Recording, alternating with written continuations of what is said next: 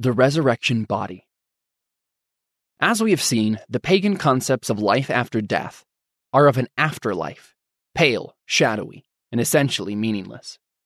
Platonism had a theory of survival in which that which survives death was mainly the power of abstract thought, contemplation for eternity on the abstract ideas of Plato. For Aristotle, pure intellect alone survived, to be absorbed into the divine mind. Homer's ideas reflect a more popular opinion. In Homer, the dead are shades, pale, bloodless ghosts who have no joy and are barely alive. Odysseus in Homer's Odyssey, Book 11, is able to communicate with the dead by sacrificing animals and allowing the shades to drink the blood, which gives them temporary vitality and revives their memory and strengthens their speech. Anon came the soul of Theban Tiresias, with a golden scepter in his hand, and he knew me and spake unto me, son of Laertes, of the seed of Zeus, Odysseus of many devices, what seekest thou now, wretched man?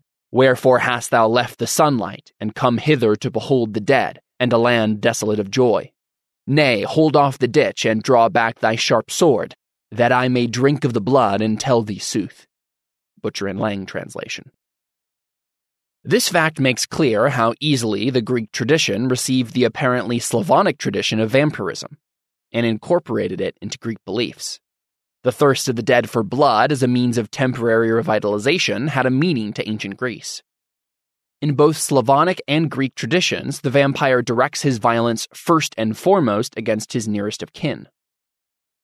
The essential pessimism of non Christian cultures led them to assume either a stagnant state of ostensible bliss, sexual in the case of Mohammedanism, and sterile, or to regard the future as an afterlife, a pale relic of life.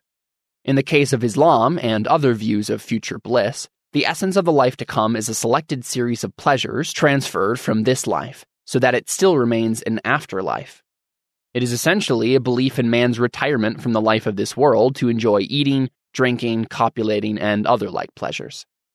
Thus, the favorable views of the afterlife are basically pathetic dreams of catching up on lost or dreamed of pleasures. There is no hint in these views of the biblical vision of a new life, new in nature and quality, and a movement and work in terms of it. The Stoic view of immortality was clear in its pessimism. Whether or not it was believed that men had any personal life or memory in the afterlife, the Stoic did believe in a periodic destruction and reconstruction of all things. This was a logical conclusion from the cyclical view of history and time held by Hellenic and other pagan thinkers. Eternal recurrence was reintroduced into Western thought and became especially conspicuous in Nietzsche. All is meaningless and repetitious.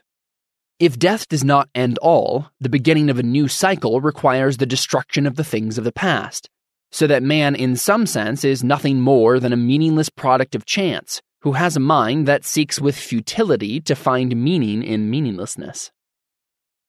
Still another strand of pagan thought held that the soul was in some sense divine, either as spirits or as aspects of ultimate divinity.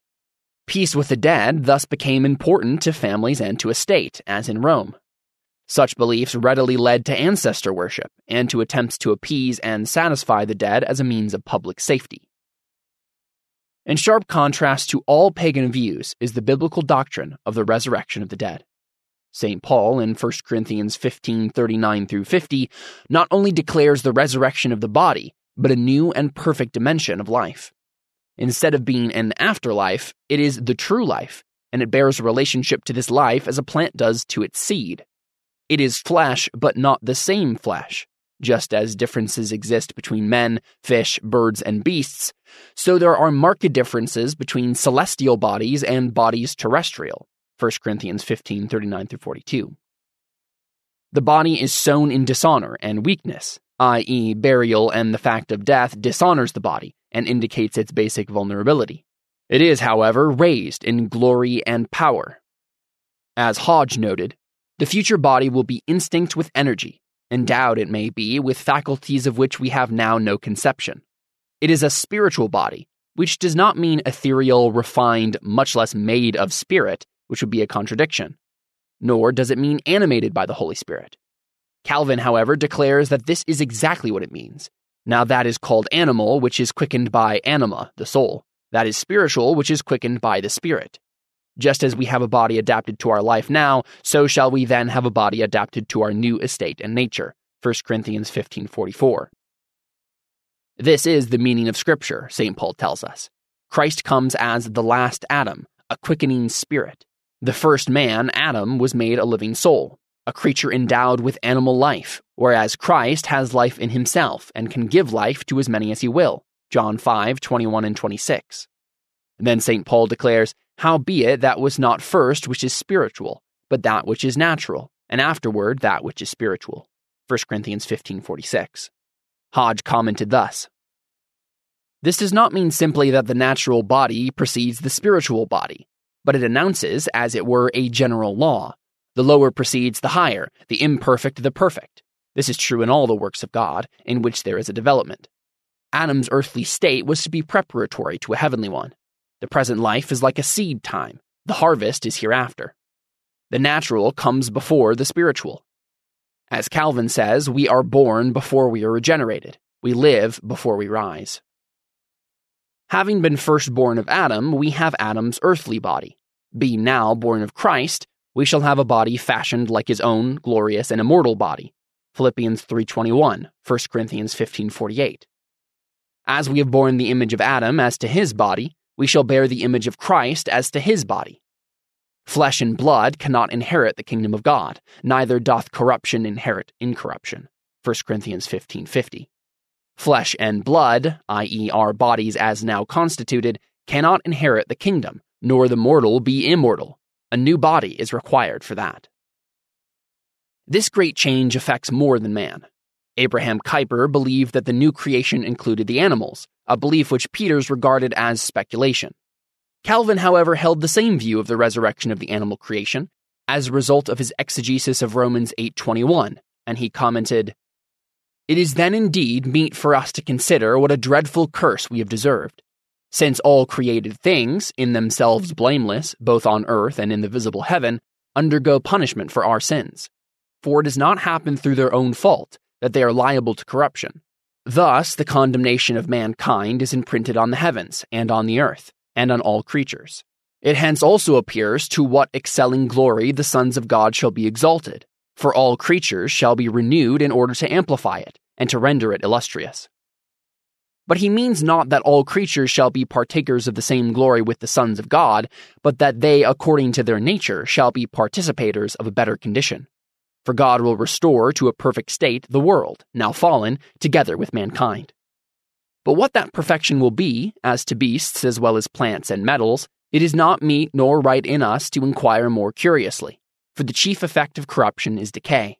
Some subtle men, but hardly sober minded, inquire whether all kinds of animals will be immortal. But if reins be given to speculations, where will they at length lead us? Let us then be content with this simple doctrine that such will be the constitution and the complete order of things, that nothing will be deformed or fading. The word resurrection, anastasis, means a raising up, to cause to stand up, and implies an exaltation and an advance or victory. The general resurrection and the new creation is thus the victorious standing up or raising up of all creation. The creation comes into its own, according to God's sovereign purpose. Thus, however transmuted the physical universe and our bodies may be, they are still resurrected and are not destroyed, but rather brought to their ordained purpose. The doctrine of the resurrection is inseparable from the resurrection of Jesus Christ. The Egyptians, who seemed to approximate a belief in bodily resurrection, actually held to a divinization of man. This concept, though totally wrong, had at least the shrewd insight that any kind of bodily life in the future involved some kind of divine miracle. Therefore, it meant that man had become a god. This belief is, for biblical thinking, simply a part of man's original sin, to be as God. Genesis 3 5, and is impossible. Created being is forever and only created being, and the uncreated being of God is forever and only God. In Jesus Christ, the last Adam, there is a perfect union without confusion, as Chalcedon declared, of the two natures, so that Jesus Christ was very God of very God and very man of very man. The incarnation is unique and without any mingling of the natures, but rather a perfect union without confusion. As the last Adam, Jesus Christ is the perfect man and the fountainhead of a new humanity, which is born again through his sovereign grace and power. The purpose of history is revealed in him, the greater Adam, so that we must say the meaning of history has its ground not in history but in Christ. Not only the meaning, but also the determination of history are from beyond history. Known unto God are all his works from the beginning of the world. Acts 15:18. This means, moreover, that the resurrection of Jesus is an anticipation of the new world of God. This endows the resurrection of Jesus with the character of a turning point in the ages, in such a way that the old aeon is still present as the new aeon begins. Thus, two worlds are now in existence and conflict. The old world seems at times to be the stronger, in that sin and death beset every man, and the universe feels a helplessness and futility in the face of its decay and death. The seeming power of the old world is in reality the judgment of God upon it. The stronger the old order seems to become, the nearer to self destruction it is.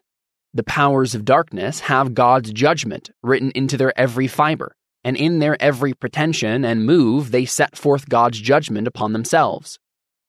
Over against the sovereignty of the power of darkness, the prince of death, the demonic forces in the old world epic, there stands in the resurrection aeon the prince of life, the sovereignty of the Kyrios, the victory in principle over all that destroys life. Christ, by his resurrection, destroyed the power of sin and of death. By his ascension, his glorified humanity entered into a new condition of existence in heaven, where he reigns as sovereign and intercedes with God the Father for his people. St. Paul declared, For if the first fruit be holy, the lump is also holy, and if the root is holy, so are the branches. Romans 11:16. He applied this principle to draw the logical implication. Now hath Christ been raised from the dead, the firstfruits of them that are asleep. 1 Corinthians 15:20. His destiny is made the destiny of his redeemed humanity, his people. Those who are Christ's are those who acknowledge his lordship, stand in his atoning grace, and submit to his law word. God's being is marked by aseity, i.e., he is self derived, and his being is entirely of himself. God is eternally and forever himself, uncreated, wholly omnipotent and omniscient, and owing nothing to any creature. He declares, Look unto me, and be ye saved, all the ends of the earth, for I am God, and there is none else. Isaiah 45, 22. As against this, the ungodly affirm their own aseity, and hell is the realm of those who, in eternal isolation, affirm their independence from God and man. Duffy has said of the writer Jack Kerouac For if a philosophical point may be made about a largely unphilosophical movement, the Beat Generation may be said to have all its character compressed into the radical aseity of the formula, I am that I am. The existentialist and modern world is dedicated to a belief in the aseity of man. As a result, the existentialist mentality, where articulate, as in writers, is marked by a frantic religiosity without God this sense of the holiness of violence. It offers violence and death as the new revelation and as the only possible goal of history. It seeks to become Christ in a Christless world and to take over and destroy all that has come before. Existentialism leads man to a demonic quest, to the demonic desire to prove that he is beyond any form of divine mandate, that he is his own God, to be the source of his own fate. Satan has once again become the modern hero, hell the modern scene. Yet it is a bad faith which follows from the tenets of existentialism itself. Existential choice and freedom are constructed along asocial lines. Existential commitment, on the other hand, is a principle of social involvement. The hero is thus torn between the instinct to live outside society and the guilt which follows such a choice. These two positions are mutually exclusive, and yet to see them both in existential philosophy is only to place Sartre's No Exit next to his What is Literature. Destruction, either death or a kind of insanity, is at the end of the existential quest. And yet the quest, the dramatic means of revealing a free will in search of identity, is absolutely necessary to existential literature. The existential hero believes at times that hell is other people. He also believes that there is no longer a dichotomy between good and evil, and that evil is a gratuity, a latent part of existence. The culmination of this demonic urge for aseity is hell and the eternal isolation of the reprobate. There is no community in hell. Every man there is his own universe, insistent that the only real world is the world of his own imagination. The culmination of redemption is the resurrection of the body, life in the new creation, the perfect community of God, and the fullness of self realization and God's service eternally.